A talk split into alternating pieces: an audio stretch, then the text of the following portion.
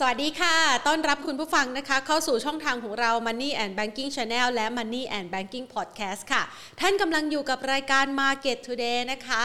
รายการที่จะมาประเมินสถานการณ์ภาพรวมการลงทุนกันนะคะ โดยเฉพาะอย่างยิ่งใครลงทุนในตลาดหุ้นไทยนะคะ แล้วไม่อยากพลาดกับโอกาสดีๆ ในการเลือกช็อปหุ้นนะคะ ก็สามารถที่จะติดตามรายการของเราได้ค่ะ เพราะว่าเราจะมีนักวิเคราะห์ผู้เชี่ยวชาญด้านการลงทุนนะคะ แวะเวียนสับเปลี่ยนกันมา เพื่อให้คำแนะนำสำหรับการลงทุนมาฝากท่านกันละค่ะ ซึ่งในวันนี้นะคะถ้าหากว่าเรามองไปบรรยากาศการซื้อขายของตลาดหุ้นไทย จะมีภาพนะคะของแรงขายนะคะ ก็คือเริ่มมีการเคลื่อนไหวในกรอบไซด์เวย์ล่ะเพราะว่ายังไม่มีประเด็นใหม่ๆนะคะรับรู้ประเด็นข่าวลบต่างๆ ไปเรียบร้อยแล้วนะคะ แล้วก็เห็นได้ว่าช่วงเวลานี้เนี่ยทิศทางของค่าเงินดอลลาร์สหรัฐนั้น มีการขยับแข่งค่าค่อนข้างมาก เงินบาทบ้านเราก็ค่อนข้างอ่อนค่านะคะทำสถิติอ่อนค่าในรอบระยะเวลา 4 ปีด้วยนะคะส่วนปัจจัยที่จะเข้ามานำตลาดเกี่ยวกับเรื่องของ reopening play ก็เชื่อว่าหลาย ๆ คนคงจะซื้อกันไปบ้างแล้วนะคะ ช่วงเวลานี้เนี่ยจะเห็นว่าภาพของการปรับพักฐานของตลาดหุ้นต่างประเทศเนี่ยน่าจะมีนัยยะสำคัญพอสมควรเลยทีเดียวต่อทิศทางของการลงทุนนะคะ โดยเฉพาะอย่างยิ่งการขายในหุ้นกลุ่มเทคนะคะ ที่เกิดขึ้นในต่างประเทศ ก็เป็นภาพบรรยากาศที่อาจจะถ่วงทำให้บรรยากาศการซื้อขายของตลาดหุ้นไทยที่ก่อนหน้านี้ Então, หุ้นในกลุ่มเซมิคอนดักเตอร์นะคะกลุ่มส่งออกเนี่ยค่อนข้างจะสดใสนะคะก็อาจจะมีแรงเทขายออกมาบ้างแล้วค่ะ ดังนั้นนะคะช่วงจังหวะเวลานี้เนี่ยนะคะจังหวะที่ยังเหมือนกับว่าเรายังเห็นภาพนะคะของความผันผวนแล้วก็ปัจจัยลบต่างประเทศยังคงปกคลุมอยู่นะคะ แนวโน้มการลงทุนจะเป็นอย่างไร เดี๋ยวเราไปพูดคุยกับทางด้านของนักวิเคราะห์กันนะคะ แต่ก่อนอื่นนะคะ อัปเดตกันสักหน่อยสำหรับตลาดหุ้นไทยนะคะ ครึ่งเช้า ปิดลบไป 3.64 จุดค่ะปิดไปที่ระดับนะคะ 1,613.34 จุดนะคะ ส่วนทางด้านของมูลค่าการซื้อขายนะคะ จะเห็นได้ว่าวันนี้บางตาลงไปนิดนึงนะคะ อยู่ที่ 46,155.77 ล้านบาทนะ คือบางตาลงไปแค่นี้ เดียวนะคะในระดับนี้ก็ยังถือว่าอยู่ในระดับที่ค่อนข้างจะดีแล้วค่ะ หลังจากที่ก่อนหน้านี้มีแรงซื้อขายกันอย่างคึกคักเก่งกำไรในหลากหลายกลุ่มเลยทีเดียวนะคะ ส่วนช่วงเช้าเนี่ยมีจังหวะบวกไปยืนอยู่ในแดนบวกได้นะคะ สักประมาณ 4.17 จุด ไปทดสอบที่ระดับ 1,621.15 จุดค่ะ ส่วนจุดต่ำสุดของวันนั้นก็มีแรงเทขายลงไปเพื่อที่จะทดสอบที่ระดับ 1,600 ต้นๆอีกครั้งหนึ่งนะคะ ส่วนทางด้านของ ภาพบรรยากาศการซื้อขายนะคะของภาพเรียกว่าตลาดหุ้นไทยในเช้าวันนี้นะคะ จะเห็นได้ว่าก็เริ่มมีการสลับกลุ่ม เล่นเนาะอ่านะคะจะเห็นว่าหุ้นในกลุ่มธนาคารที่เคยร้อนแรงก็เริ่มมีแรงเทขายทำกำไรออกมาบ้างนะคะ เพราะว่าหลาย ๆ ตัวเปิดแก็บกระโดดขึ้นมาเลย รับข่าวดีเกี่ยวกับการปรับโครงสร้างใหญ่ของธนาคารไทยพาณิชย์นะคะ แล้วก็นำมาในอีกหลากหลายกลุ่มนะคะ ส่วนทางด้านของกลุ่มสื่อสารเมื่อวานนี้ True กับ d t แทก็ดูเหมือนจะมีความคึกคักนะคะ แต่วันนี้อาจจะมีแรงแผ่ว ๆ ลงไปบ้างนะคะ ส่วนหุ้นที่ นำมาในเช้าวันนี้เป็นอันดับแรกเลยก็คือทางด้านของการกุลนะคะบวกขึ้นมา 4.17%ค่ะ บวกขึ้นมาประมาณ 0.20 นะคะหรือว่า 20 สตางค์นะคะ มาปิดตลาดพักเที่ยงที่ระดับ 5 บาท อันดับที่ 2 เป็น K-Bank อันดับที่ 3 เป็น UBE นะคะ อันดับที่ 4 เป็น True อันดับที่ 5 เป็นปตท อันดับที่ 6 เป็นธนาคารไทยพาณิชย์ อันดับที่ 7 เป็น BBL ธนาคารกรุงเทพ 8 AOT 9 IVL 10 KCE นะคะะจะเห็นภาพาพของการเคลื่อนไหวที่อาจจะไม่ค่อยชัดสักเท่าไหร่นะคะ ในช่วงการเปลี่ยนผ่านของไตรมาสที่ 3 เข้าสู่ไตรมาสที่ 4 แล้วก็เดือนหน้าในเดือนตุลาคมด้วยนะคะ ดังนั้นไม่รอช้าดีกว่าสำหรับใครนะคะ ที่อยากจะสอบถามหุ้นนะคะ ก็ส่งเข้ามาได้นะคะแพนจะได้จดเอาไว้นะคะ วันนี้ทักทายกันนะคะ คุณปอม คุณเกียรติศักดิ์คุณพีรพงศ์นะคะ แล้วก็คุณฮาร์ดนะคะ คุณฮาร์ดขาวันนี้คุณหญิงออกไปงานข้างนอก วันนี้เป็นแพนนะคะแล้วก็ทักทายนะคะกับอีกหลาย ๆ ท่านนะคะ ส่งตัวหุ้นเข้ามาได้นะคะ ฝากคำถามมาฝากกันนะคะทางด้านของวันนี้เนี่ยนะคะ คุณสุภาพันธ์สวัสดีค่ะนะคะเดี๋ยวแพนขออนุญาตต่อสายนะคะ เพื่อที่จะไปพูดคุยกับพี่ปุ๋ยกันนะคะ พี่จิตรานะคะ อมรธรรม เดี๋ยวแพนขออนุญาต คุณจิตราอมรธรรมนะคะรองกรรมการผู้จัดการจากบริษัทหลักทรัพย์ฟินแลนเซียไซรัสนะคะ แต่ก่อนอื่นค่ะที่เรามีรายการดีๆ แบบนี้นะคะ มีโอกาสได้มาพูดคุยกับคุณผู้ชมนะคะ ได้ซักถามกันเกี่ยวกับเรื่องราวของการลงทุน ได้แชร์มุมมองแล้วก็ประสบการณ์การลงทุนกันนะคะ เรามีผู้ใหญ่ใจดีให้การสนับสนุนค่ะ นั่นก็คือกลุ่ม True Corporation นะคะ ยุคนี้ต้อง True 5G เครือข่ายอันดับ 1 5 ปีซ้อนจาก n p e r f ค่ะ ซึ่งตอนนี้นะคะก็มีทางเลือกการลงทุนมาฝากด้วยสำหรับใครที่อยากจะลงทุนนะคะใน True นะคะเขามีหุ้นกู้อัตราดอกเบี้ยพิเศษมาฝากกันด้วยนะคะ ช่วงเวลานี้ก็สามารถที่จะลองมองหาโอกาสการลงทุนกันได้ค่ะ ส่วนวันนี้อย่างที่บอกไปนะคะว่าเดี๋ยวเราขออนุญาตต่อสายนะคะ ไปคุยกับพี่ปุ๋ยกันนะคะ คุณจิตราอมรธรรมรองกรรมการนะคะ จากทางด้านของ Financier Cyrus ค่ะ สวัสดีค่ะพี่ปุ๋ยขา สวัสดีค่ะ สวัสดีค่ะ วันนี้มาส่งท้ายกันไตรมาสที่ 3 เลยนะคะ วันสุดท้ายของเดือนค่ะกันยายน มาพร้อมฝนตกหนักเลยพร้อมกับตลาดหุ้นไทยใช่เป็นห่วงว่ายังไงกำลังคะเป็นห่วงนิคมอ๋อกำลังห่วงนิคมน้ำจะท่วมน้ำไม่ท่วม โอ้ยอ๋อภาคการผลิตอยู่ตรงนั้นตึมเลยอ๋อนะคะ หลังจากที่โดนโควิดมาแล้วก็อาจจะได้รับผลกระทบใช่จากเรื่องนี้อีก อืมค่ะค่ะ เราประเมินว่ามันเป็นยังไงบ้างคะสำหรับภาคอุตสาหกรรมของบ้านเราที่ได้รับผลกระทบทั้งกรณีของโควิดก่อนหน้านี้นะคะก็มีหลายโรงงานอุตสาหกรรมปิดกันไป แล้วแถมคราวนี้เนี่ยยังมีเรื่องของพายุฝนที่เข้ามาอีก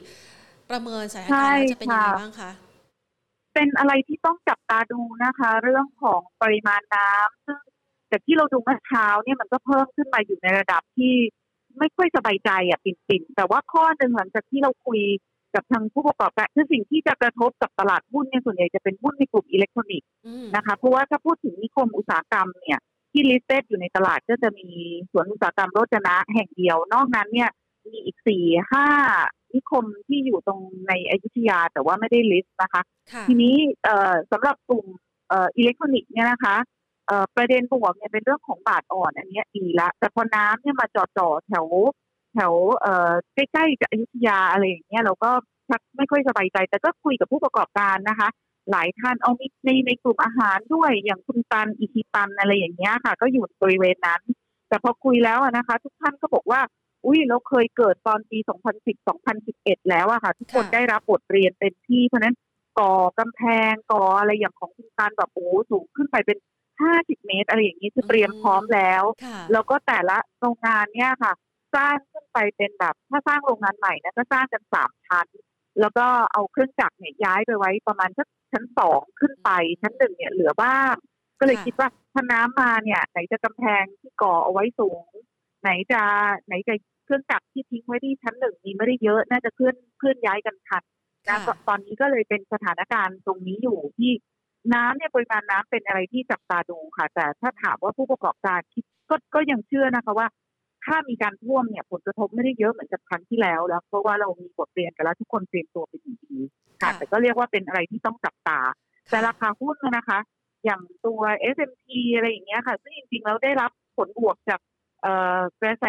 ของ tech ของโลกคำสั่งซื้อค่ะโควิด supply chain แล้วมันทำให้ทุกอย่างแบบมันมันมันช้าไปหมดคือมี demand เยอะ แต่ไม่สามารถจะส่งออกไปให้กับลูกค้าได้ เพราะว่า ทางด้านโลจิสติกส์หา space หาอะไรไม่ไม่ไม่เพียงพอนะคะพอมาเจอเรื่องน้ำท่วมปั๊บเมื่อวานสองวันก่อนก็ปรับลงแรงเลยกำลังดูว่าถ้าน้ำท่วมเอ่อไม่ได้มีผลกระทบอะไรแบบโอ้ใหญ่โตอะไรอย่างนี้นะคะค่ะอย่างหุ้นที่ลงลงมาน่าสนใจนะค่ะไม่ว่าจะเป็น SMT KCE HANA เพราะว่าพอได้ยินน้ำท่วมครั้งแรกนี่หุ้นเขารีบลงมาก่อนแล้ว ลงมาดอค่ะ คือด้วยความวิตกกังวลกับสถานการณ์ที่เคยเกิดขึ้นอย่างนี้นะคะ ค่ะใช่นะคะ แต่ถ้าเอ่อผ่านเรื่องน้ำท่วมไปเนี่ยปัจจัยก็คือเป็นบวกแล้วว่าดีมานโลกยังมีความต้องการชิ้นส่วนอิเล็กทรอนิกส์อยู่สูง ไม่ว่าจะไปทำรถยนต์ไฟฟ้าโทรศัพท์มือถืออุปกรณ์ต่างๆ แล้วบาทก็อ่อนก็ช่วยเยอะเลยค่ะ ค่ะ พี่ปุ๋ยขาแล้วตอนนี้ที่มีจังหวะของการเทขายในหุ้นกลุ่มเทคของต่างประเทศเนี่ยนะคะ หลังจากที่บอลยิวเร่งตัวขึ้นมันจะกระทบกับกลุ่มนี้บ้างไหมคะ เพราะหลาย ๆ คนก็ค่อนข้างกังวลใจเหมือนกัน อาจจะถูกห่างเลขไปค่ะค่ะ ต้องเข้าใจก่อนว่ากลุ่มเทคในอเมริกาที่ถูกขายออกมาเป็นเพราะความที่ PE สูงค่ะนะคะเอ่อพอเวลาเงินเฟ้อมาเนี่ย ทุกคนก็จะกลับไปเล่น value stock คือหุ้นที่ยัง PE ต่ำๆราคายังแลกกาด แล้วก็ขายหุ้นที่เป็นหุ้น PE สูง โดยไม่ได้สนใจว่าเขาทำธุรกิจอะไร แต่ว่าคือด้วยความแพงอย่างเงี้ยขายลงมาก่อนแล้วมาซื้อตัวถูก แต่พอมอง กลับมาที่เมืองไทยเนี่ยนะคะเงินเฟ้ออเมริกาทำท่าจะสูงจริงเมื่อวานเมื่อคืนคุณพาเวลก็พูดแบบบอกว่าเออท้อแท้นะแบบเหมือนน้องว่าเงินเฟ้อเนี่ยท่าทางในปีหน้าท่าทางจะสูงเยอะกว่าเกินเป้าเป้าก็คือสองเปอร์เซ็นต์น่าจะเกินเป้าอยู่พอสมควรและน่าจะเกินอยู่นานทีเดียวแล้วพอพูดแบบนี้ปุ๊บบอลยูก็ปรับขึ้นเพราะทุกคนคิดว่าโอ้ยดอกเบี้ยต้องขึ้นละต้องมาเร็วละขายหุ้นตัวแพงจะซื้อหุ้นตัวถูกแต่พอกลับมาดูที่บ้านเราต้องดูเหตุผลด้วยค่ะว่า เรื่องของเงินเฟ้อวันนี้บ้านเรายังยังต่ำมากยังแบบติดลบอยู่เลยอย่างสูงคือหลายคนจะบอกว่า เอ้ย ก็เรือก็แพงเหล็กก็แพงทุกอย่างมันดูแพงหมดเลย แต่ทำไมเงินเฟ้อเรา มันยังไม่มา เงินเฟ้อบ้านเรายังไม่มา เพราะว่าผู้ประกอบการวันนี้รับหน้าเสือไปก่อน ผู้ประกอบการเนี่ยจะเจอเหล็กที่แพงเรือที่แพงค่าน้ำมันแพงขึ้นคือต้นทุนแพงหมดเลยนะคะ แต่ไม่สามารถจะผลักมาที่ผู้บริโภคได้ อไม่สามารถจะผลักมาที่ผู้บริโภคได้เนี่ยเงินเฟ้อมันคือเงินเฟ้อที่ปลายทางที่พวกเราอะค่ะมันคือ consumer price index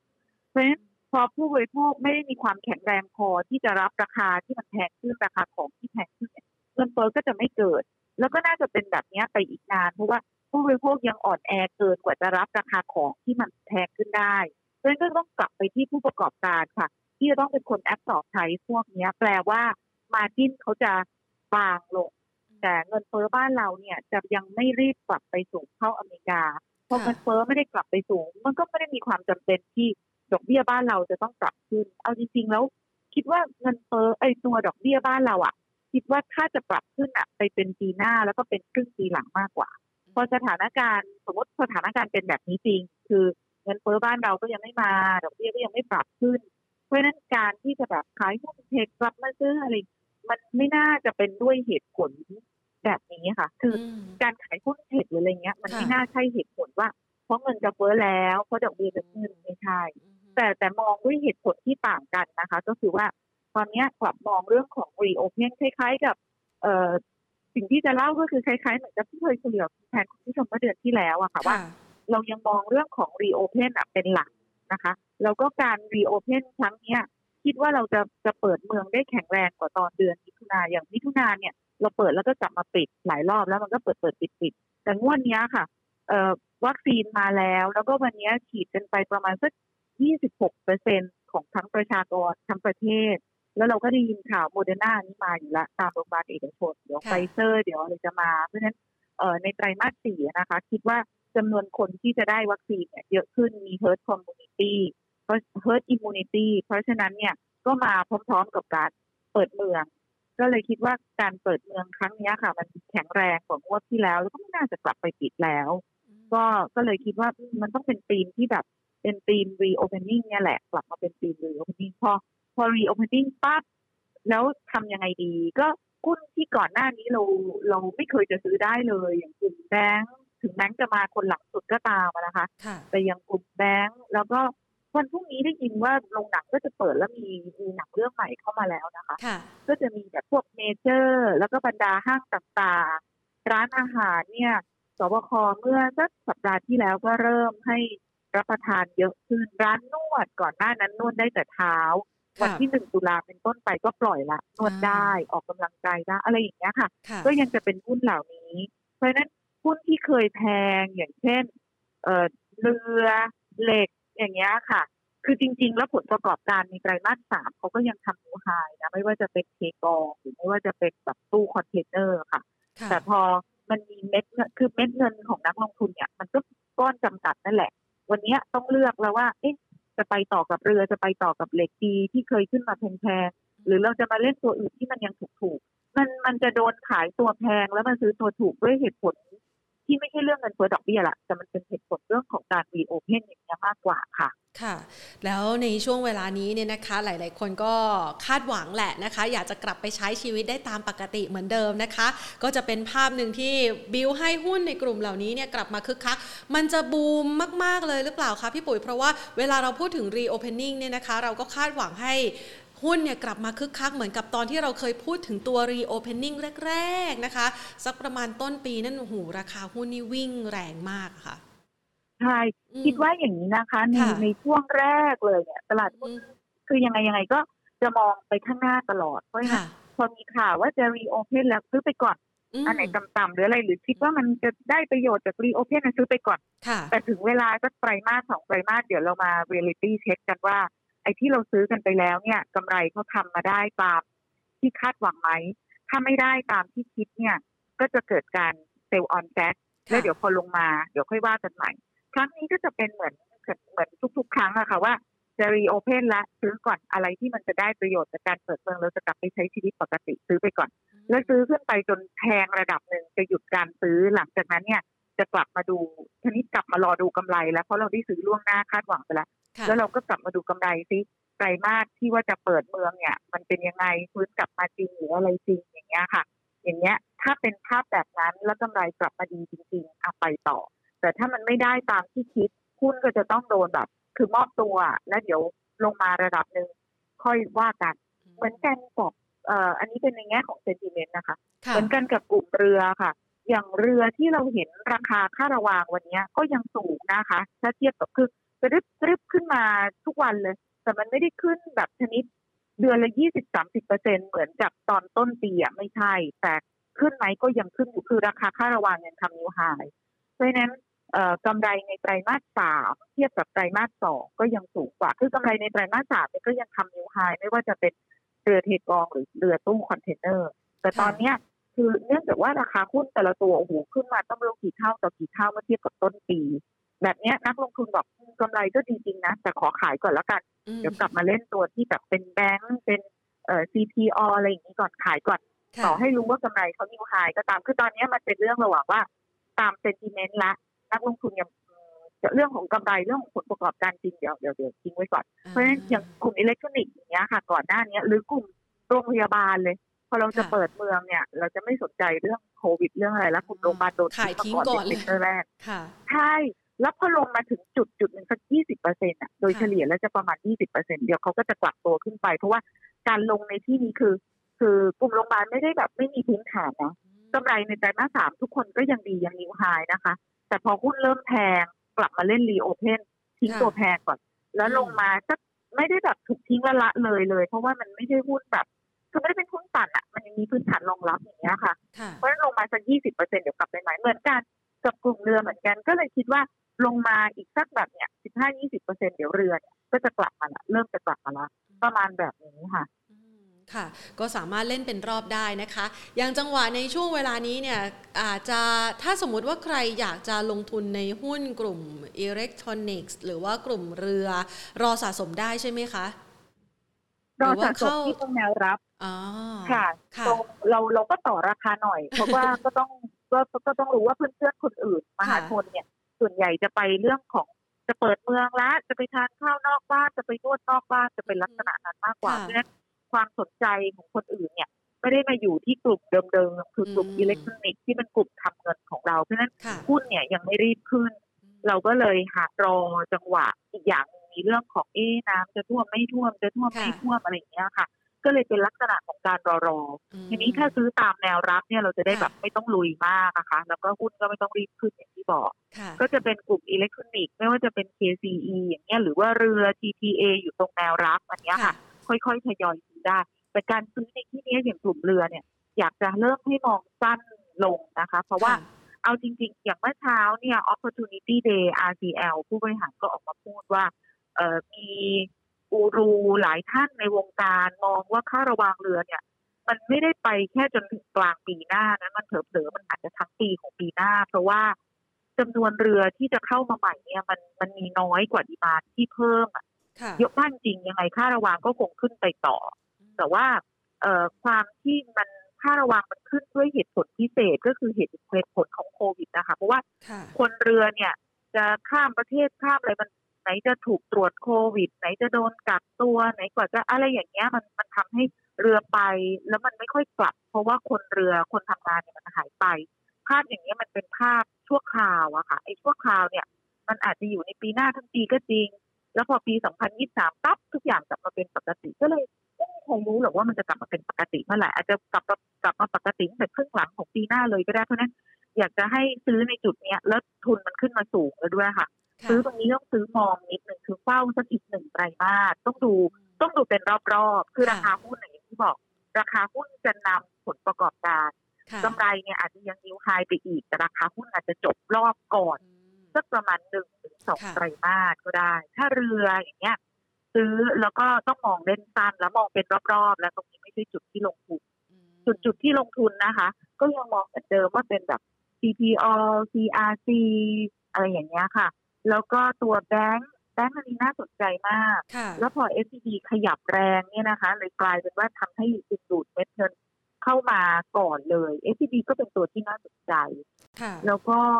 เอาจริง ๆ ถ้าไม่ใช่เรื่องของ reopen นะคะภาพใหญ่นิดนึงก็จะไปดูเรื่องของเฟดเหมือนเดิมค่ะเฟดเนี่ยตอนนี้อย่างของอเมริกาหุ้นเทคที่โดนขายก็คือกังวลว่า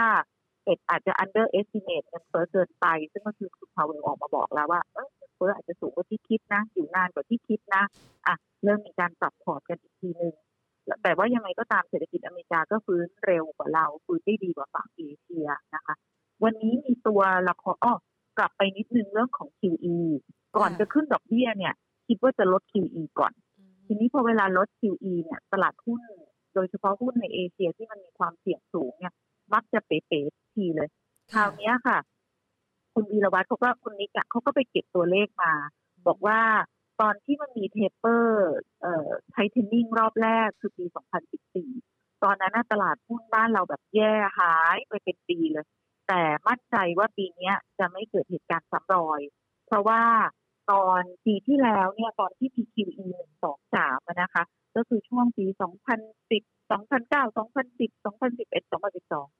ฝรั่งเนี่ยซื้อหุ้นบ้านเราแล้วก็ซื้อหุ้นเอเชียแบบเยอะมากจริงค่ะๆพอเสร็จกลับทางคือดึงเงินกลับ แน่นอนไอ้เงินที่เคยมาที่บ้านเราเป็นพิเศษจะต้องถูกดูดกลับเพราะฉะนั้นปี 2014 ซึ่งเป็นปีที่เอ่อเอ่อเฟดดึงเงินกลับเริ่มใช้เทนนิ่งหุ้นบ้านเราตกตลอดทั้งปีของปี 2014ค่ะแต่งวดเนี้ยค่ะ ที่มี QE ตั้งแต่มีโควิดเอ่อเดือนเมษาของปีที่แล้ว แล้วเฟดก็อัดฉีดเม็ดเงินอัดฉีดเม็ดเงิน แต่ปรากฏว่าตั้งแต่เมษาปีที่แล้วจนถึงณปัจจุบันเนี่ยหุ้นบ้านเราฝรั่งขายนะสองแสนกว่าสองแสนกว่าล้านค่ะนั่นก็เลยคิดว่า พอเขาจะไทเทนเนี่ย เราไม่โดนขายไปกว่านี้แล้วอะค่ะ เพราะเขาเขาขายเราหนักมากละค่ะก็เลยคิดว่างวดเนี้ยต่อให้มีเทปเปอร์ ไม่คิดว่าจะมีผลกระทบแหละฝรั่งไม่น่าจะขายบ้านเราต่อละค่ะทีนี้เมื่อกี้พูดค้างเอาไว้ว่ามีตัวละครใหม่เรื่องนึงที่จะเป็นเรื่องจีนอ๋อใช่ ไหนจะ Evergrande ค่ะเมื่อวันจันทร์เอาไฟฟ้าดับเป็นเรื่องเข้าไปอีกค่ะวิกฤตพลังงาน ใช่ไหมคะใช่อ๋อค่ะ อันเนี้ยต้องกลับมาดูกันนิดค่ะนึง เพราะว่าสองเหตุการณ์เนี้ย อาจจะเป็นเหตุผลที่ทำให้จีนเตรียมถูกหลายฝ่ายถูกหั่น GDP เศรษฐกิจที่ฟื้นตัวดีๆ อาจจะต้องช้าลง ที่บอกว่ากลับมาดูเนี่ย จีนใกล้ชิดกว่าเรามากกว่าอเมริกานะคะ แล้วก็ ธุรกิจบ้านเรารวมไปถึงท่องเที่ยวการขายของเราพึ่งพาคนจีนหมดเลย เพราะฉะนั้นเอ่อถ้าเกิดว่าจีนเศรษฐกิจเขาโตช้าลง อันเนี้ยเจอผลกระทบจริงๆ แล้วก็เยอะกว่าอเมริกาละอันนี้ต้องตามดูค่ะค่ะแต่ว่าลำพังเฉพาะเรื่อง Evergrande นะคะคิดว่าไม่ได้ลุกลามอะไรใหญ่โต แล้วก็ลุกลามไปจนนอกประเทศจีนมาถึงเรา อันนี้ไม่ใช่ เพราะว่าค่ะไม่เหมือนสับคามค่ะหนี่ของ Evergrande เขาออกคุ้นกู้ตรงๆ เขาไม่ได้มี derivative ซ้อน derivative ซ้อน derivative ซับซ้อนแบบเหมือนตอนสับคามอะค่ะเหมือนตอนรีแลนด์ไม่ได้หาแบบรายได้ซับซ้อนไปมากกว่านี้ ใช่อือฮึแล้วก็ Evergrande ไม่ใช่เรื่องใหม่ค่ะเออเขาเคยขอปรับหนี้ขอ hair haircut ตั้งแต่ปี 2017 โน่นละค่ะ เพราะฉะนั้นเนี่ยค่ะบรรดากองทุนที่ไปลงในตราสารหนี้ในจีนในอะไรก็ตามรู้ เพราะฉะนั้น position ที่แต่ละกองทุนบ้านเราเนี่ย มีใน Evergrande เนี่ยน้นแล้วแต่แต่ละกองตอนนี้ก็ออกมาบอกแล้วนะไม่ถึงหนึ่งเปอร์เซ็นของค่ะความเสียหายถ้าจะต้องเสียหายจริงไม่ถึงหนึ่งเปอร์เซ็นของพอร์ตน้อยมากอือฮึส่วนหุ้นบ้านเราหรือแบงก์หรือกลุ่ม property ที่ไปลงทุนในในเมืองจีนที่เป็นลงทุนในอสังหาจริงๆอะไม่ไม่ลงค่ะ ไม่ไม่ไม่ลงเพราะฉะนั้นความเสียหายกับแบงก์กับ property ในบ้านเราอะไม่มีเรื่อง Evergrande ค่ะเป็นเรื่องไฟฟ้านี่แหละเรื่องไฟฟ้าอาจจะเป็นวิกฤตพลังงาน และอันนี้ค่ะเรื่องอันนี้เรื่องสำคัญนะคะ ซึ่งมันก็จะกระเทือนแล้วถ้าจีนเศรษฐกิจเขาชะลออันนี้เราก็ต้องเราก็ต้องระวังด้วยเหมือนกันอย่างค่ะจะเห็นว่าราคาหุ้นของสายการบินเพราะเราจะเปิดเมืองเนี่ย เราก็จะซื้อหุ้นสายการบินละค่ะแต่จะสังเกตว่าหุ้น AAV เนี่ยอาจจะมาช้ากว่าคนอื่น เพราะว่าในพอร์ตของ AAV อะค่ะ30เปอร์เซ็นเขาพึ่งพาคนจีน พอสมควรทีเดียว 32เปอร์เซ็นต์จะว่าไปค่ะแล้วจีนน่ะรัฐบาลเขาก็ประกาศชัดแล้วว่าเขาไม่ให้คนออกมาเที่ยวข้างนอกจนกว่าจะเป็นปีหน้าและครึ่งปีหลังค่ะอ่าหุ้น AAV ก็คือคล้ายๆว่าพอจะไปต่อจะไปต่อไม่ละมันก็จะกลายเป็นหุ้นอย่างเช่น ก่อนหน้านี้นะ BA จะขึ้นมาแทนอะไรอย่างเงี้ยค่ะ ก็ต้องดูเป็นตัวๆไปว่า ใครพึ่งพาจีนน่ะต้องต้องระวังนิดนึง เราก็ เราก็คิดว่าเศรษฐกิจจีนคงจะโตช้าลงอะแต่คงจะแบบไม่ไม่เป็นไม่ไม่กลับไปแป๊กเหมือนเดิมนะคะค่ะเพราะว่ารัฐบาลคงยอมไม่ได้ แต่ว่ารัฐบาลก็ชัดเจนนะคะ ของทางฝั่งจีนเขาก็บอกอยู่แล้วว่าเขาจะไม่โตด้วยปริมาณละแต่เขาจะโตด้วยคุณภาพเพราะฉะนั้นก็คืออย่างกลุ่มเอเวอร์แกลอะไรเงี้ยค่ะอาจจะต้องตัดเนื้อร้ายทิ้ง อาจจะต้องยอมปล่อยให้ลงแต่ว่าช่วยเหลืออะไรที่มันรอบข้างอย่างเช่น ช่วยประชาชนที่ซื้อบ้านซื้อคอนโดอะไรเงี้ยค่ะ ไม่ให้ลงอย่างนี้มากกว่าค่ะอันนี้ก็ต้องหันกลับมาดูจีนอีกทีนึงค่ะ ถ้าหากว่ามองจากวิกฤตพลังงานในจีนนี่เราจะตีความนะคะ นอกเหนือจากเอ่อกำลังซื้อที่เขาเข้ามาในประเทศไทยแล้ว มันจะมีผลต่อเรื่องของราคาสินค้าอย่าง commodity ที่เขากำลังพยายามจะระบายเข้ามา หรือแม้กระทั่งทิศทางของราคาพลังงานหลักๆสำคัญอย่างถ่านหินด้วยไหมคะ พี่ปุ๋ยคะเป็นเลยค่ะจริงเลยค่ะ เพราะว่าค่ะจีนเนี่ย เป็นโรงงานรายใหญ่ที่สุดของโลก เพราะฉะนั้นเขาบริโภคเยอะมากค่ะถ้า commodity เนี่ยว่าว่าไม่ว่าจะเป็นเหล็กเรืออลูมิเนียมทองแดงทุกอย่างเขาบริโภคอยู่หนึ่งในสามต่อค่ะหนึ่งในสามของโลกสามสิบเปอร์เซ็นอย่างเงี้ยค่ะค่ะ ถ้าเกิดว่าจีนจีนแบบเศรษฐกิจโตช้าลง ราคาเหล็กก็จะไม่ได้พุ่งขึ้นเยอะอย่างเรือวันนี้ราคาค่าระวางก่อนหน้านี้ปรับขึ้นดี พอตั้งแต่มีเหตุการณ์เรื่องของเอเวอร์แกรนแล้วก็ไฟฟ้าดับวิกฤตพลังงานที่คนกำลังพูด ตอนนี้ค่าวางเนี่ยแทนที่จะโตเหมือนเดิมเนี่ย วันนี้เริ่มโตวันละสิบเหรียญเอ่อหกเป็นหลักสิบเหรียญอะห้าสิบหกสิบเหรียญทั้งๆที่ก่อนหน้านั้นเนี่ยค่าระวางเพิ่มวันละสองสามร้อยเหรียญตอนนี้ก็เริ่มหลาย ๆ คนเริ่มดูแล้วค่ะจีนจะแบบซื้อของเหมือนเดิมไหมบริโภคเหมือนเดิมไหม demand ก็จะดีเหมือนเดิมไหมอันเนี้ยจะมีผลกับเรื่องของ commodity พอมีผลกับเรื่องของ commodity มันก็คือหุ้นที่เกี่ยวข้องกับพลังงานบ้านเราอะค่ะค่ะที่เป็น commodity ต่าง ๆ ไม่ว่าจะเป็นเอ่อน้ำมัน ก๊าซหรืออะไรก็ตามที่เป็นค่ะเรือเป็นเหล็กอย่างเงี้ยนะคะ ก็เลยกลับมาสู่จุดที่ว่า แล้วเราจะควรลงทุนหุ้นตัวไหนมันก็กลับมาเหมือนกับตอนแรกที่เราคุยกันอะว่าเป็น domestic นี่แหละ เป็นแบงก์เป็นค้าปลีกเป็นอะไรอย่างเงี้ยค่ะอืมส่วนอะไรที่เป็น commodity เนี่ยเอ่อก็ชำเลืองตาดูตัวจีนนิดหนึ่งแต่ค่ะจะอ่ามีฮะผลบวกกับทันทีคิดว่าอ่า เพราะว่าพอ คือไฟฟ้าที่ดับเนี่ยเขาก็ค่ะบอกว่าทันทีไม่เพียงพอที่จะผลิตไฟฟ้า เพราะว่าก่อนหน้านู้นจีนก็ไล่ปิดโรงไฟฟ้าถ่านหินที่เป็นถ่านหินประเภทที่ทำแล้วเกิดมลภาวะเป็นพิษอะไรก็ไล่ไล่ปิดลงไปเลยๆไปพอมาวันเนี้ยความที่จีนแบบดีมานเยอะมากหลังจากเปิดประเทศ แล้วไฟฟ้ามันไม่เพียงพอนะคะค่ะเอ่อมันก็เลยทำให้โรงแต่โรงไฟฟ้าที่เป็นโรงไฟฟ้าถ่านหินเนี่ยมันยังอยู่ เพราะฉะนั้น แต่คนผู้ประกอบการที่เป็นผู้ประกอบการถ่านหินเนี่ยถูกปิดตัวไปเยอะละ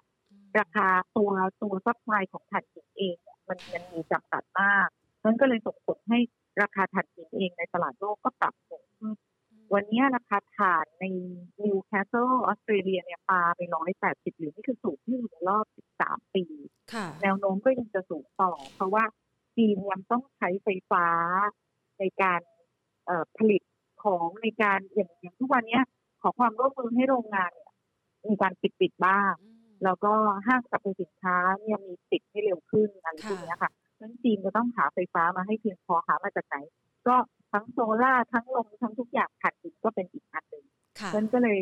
ก็เลยจะทำให้ราคาถ่านหินเนี่ย น่าจะได้สูงขึ้นไปอีก แล้วก็ช่วงเนี้ยเป็นช่วงกำลังเข้าสู่หน้าหนาว พอจะหน้าหนาวปุ๊บเราก็ใช้เปิดเอ่อใช้พลังงานไฟฟ้าเยอะมากขึ้นนะคะ แล้วก็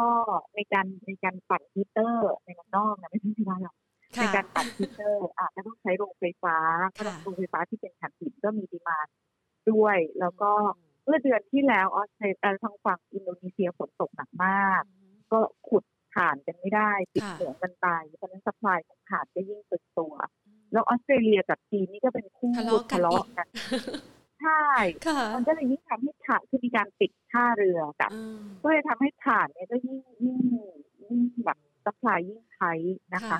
แล้วก็บ้านปูก็เลยจะได้อานิสงส์จากราคาถ่านก็จะปรับขึ้น ส่วนราคาก๊าซเขาพยายามไปทำอย่างอื่นที่ไม่ใช่ถ่านอยู่แล้ว ไปซื้อโรงไฟฟ้าก๊าซธรรมชาติในอเมริกาอะไรเงี้ย พอดีราคาก๊าซตอนนี้ก็คือราคาน้ำมันเมื่อสักสี่ห้าเดือนที่แล้วก็เป็นขาขึ้นอยู่ดี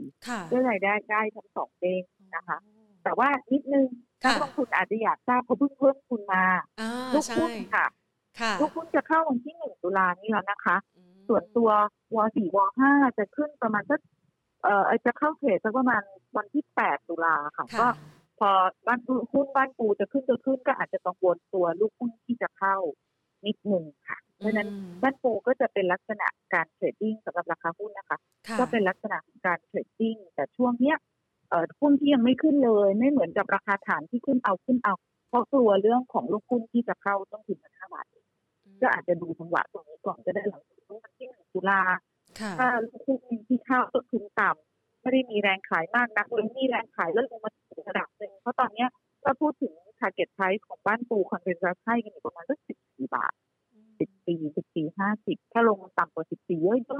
เชื่อว่าก็น่าจะมีดีมานสำหรับตัวหุ้นค่ะ ก็เทรดดิ้งได้สำหรับบ้านปูค่ะ ค่ะ คุณผู้ชมถามเข้ามาเลยนะคะ แล้วลานนา มองยังไงบ้างคะตัวลานาเป็นตัวที่เอ่อตามน้ำมากกว่าไม่ได้มี value add อะไร ก็จะขึ้นมาพอๆกับราคาถัดขีดนะคะทีนี้สำหรับตัวลานาเนี่ยเนื่องจากว่าไม่ได้มีแบบ value add เยอะแยะเหมือนกับตัวบ้านปูก็จะมองเป็นลักษณะการตั้งรับนะคะเอ่อลงมาแถวๆเล่นอยู่ในกรอบดีกว่าสักประมาณ 25 บาททุ่นๆนะคะ แล้วก็28กรอบน่าจะอยู่ตรงนี้ค่ะ25ถึง28ค่ะค่ะ คุณผู้ชมก็สอบถามกันเข้ามาเลยนะคะ เพราะว่ามันเป็นภาพที่เกี่ยวข้องกัน ถ้าหากว่ามองไปแล้วเนี่ยนะคะ ในกลุ่มของไฟฟ้าอย่างนี้จะได้รับอันนี้ส่งจากประเด็นเรื่องนี้บ้างไหมคะพี่ปุ๋ยคะเอ่อ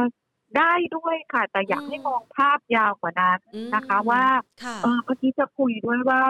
ที่คุณแพรบอกว่าเออมันมีรีโอเพนมันมีอะไรแล้วหลังจากนี้เราลงทุนยังไงกำลังคิดว่า พอเรารีโอเพนกลับมาเนี่ยนะมันไม่น่าจะกลับมาเป็นชุดเดิมๆที่เราแบบว่า เออ ตอนที่เราออกมาใช้ชีวิตข้างนอกเราต้องซื้ออะไรบ้าง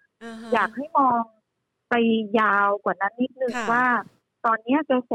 ในเมืองนอกอะค่ะก็สนใจมากเลยกับหุ้นที่มี ESG หุ้นที่มีความรับผิดชอบกับสิ่งแวดล้อมแล้วก็สังคมนะคะเพราะว่าต่อให้บริษัทเพราะว่าสุดท้ายแล้วอะทุกคนจะสนใจชีวิตเราการเป็นอยู่ลดโลกร้อน เพราะว่า เราก็จะบ่นกันร้อนขึ้นร้อนขึ้นทุกปีเอ่อขั้วโลกเหนือน้ำแข็งก็ละลายพอน้ำแข็งละลายปุ๊บสิ่งที่มันเป็นสิ่งสกปรกสกปรกที่พื้นดินที่อยู่ใต้พื้นดินมันละลายมันก็ทะล้างลงมาที่เราท้ายชีวิตเราก็คุณภาพชีวิตจะแย่เพราะบริษัทที่มีการลงทุนอะไรก็ตาม ที่มันทำให้โลกดีขึ้น พลังงานอาจขึ้นในอนาคตเนี่ยไม่ต้องในอนาคตปัจจุบันเลยมีการออกกรีนบอร์ดกันมาระยะใหญ่ละนะคะคือ ออกหุ้นกู้ที่เอาไปลงทุนในพลังงานสะอาด คนซื้อก็ยินดีที่จะจ่ายซื้อหุ้นกู้ตัวนี้มากกว่าจะเป็นหุ้นกู้ที่แบบปกติเพราะฉะนั้นเขาจะได้คอสฟันในราคาที่ถูกลงนะคะ ก็ก็คล้ายๆว่าทุกคนมีความรู้สึกว่าจะจะรักโลกของเรามากขึ้นก็สุดท้ายก็มาอยู่ที่ตัวเราคุณภาพชีวิตของเรานะคะ ก็เลยจะให้มองว่าเออจะสังเกตด้วยว่าโรงไฟฟ้ากับบ้านเราอะ เดี๋ยวนี้ไม่ค่อยไปโรงไฟฟ้าแบบ คือจะไป ซื้อโรงไฟฟ้าซื้อโรงไฟฟ้าส่วนใหญ่จะไปทำเรื่องแบบ อ่า จะไปทำเรื่องแบบแบตเตอรี่พลังงานสะอาดอะไรอย่างเงี้ยถ้าจะให้แนะนำหุ้นโรงไฟฟ้านะคะอยากจะแนะนำเป็นตัวเอ่อเอ่อตัว GPSC เพราะว่าลำพัง GPSC เองโรงไฟฟ้าเดิมเนี่ย ก็ยังเข้ามาไม่เต็มเม็ดเต็มหน่วยหมายถึงว่ามีส่วนที่กำลังก่อสร้างอยู่ แล้วก็ค่อยๆเติมกำไรเข้ามาเรื่อยๆคือเสียบปลั๊กปุ๊บก็จ่ายไฟหากินได้รายได้ละ แล้วก็มีในส่วนที่ไปลงทุนในพลังงานสะอาดในแบตเตอรี่ในอะไรอีก GPSC ก็เป็นอีกคนหนึ่งที่น่าสนใจ บางจากดีก็ได้นะคะเขาก็ไปลงทุนในในตัวแบตเตอรี่ หรือ EA ก็ไปลงทุนในแบตเตอรี่ เดี๋ยวเดือนหน้า เดือนหน้าจะมีรถร่วม รถเมย์ที่เป็นรถแบบมีบัสอะไรเงี้ยออกมาวิ่งแล้วจะเจ็ดสิบกว่าคัน แล้วหลังจากนั้นไตรมาสสี่ก็จะมีเยอะมากขึ้นเรื่อยๆ อะไรที่มันเป็นพลังงานสะอาดสิ่งแวดล้อมอะไรเงี้ยค่ะ ตอนนี้ในต่างประเทศให้ความสนใจเดี๋ยวเทรนเหล่านี้ก็จะมาที่เราอะค่ะเยอะมากขึ้น ค่ะ หุ้นในเติกลุ่มมเติมเป็นอีกหนึ่งหนึ่งปีค่ะอ่านะคะ เพราะว่าหลาย ๆ คนให้ความสนใจ เพราะว่าเป็นหุ้นกลุ่มหนึ่งที่ราคานี่เนิบนาบมากในช่วงที่ผ่านมานะคะ มาแบบนี้เนี่ยมันเป็นประเด็นที่เราจะต้องลงทุนระยะยาวไหมคะ ถ้าหากว่าดูจากการสอบรับกับเรื่องของ ESG เอง หรือว่าโอกาสการใช้ไฟล์การใช้แบตเตอรี่ที่อาจจะเพิ่มขึ้นในอนาคต แนะนำยังไงดีคะเพราะว่าบางคนถือมาค่อนข้างนานเหมือนกันนะคะ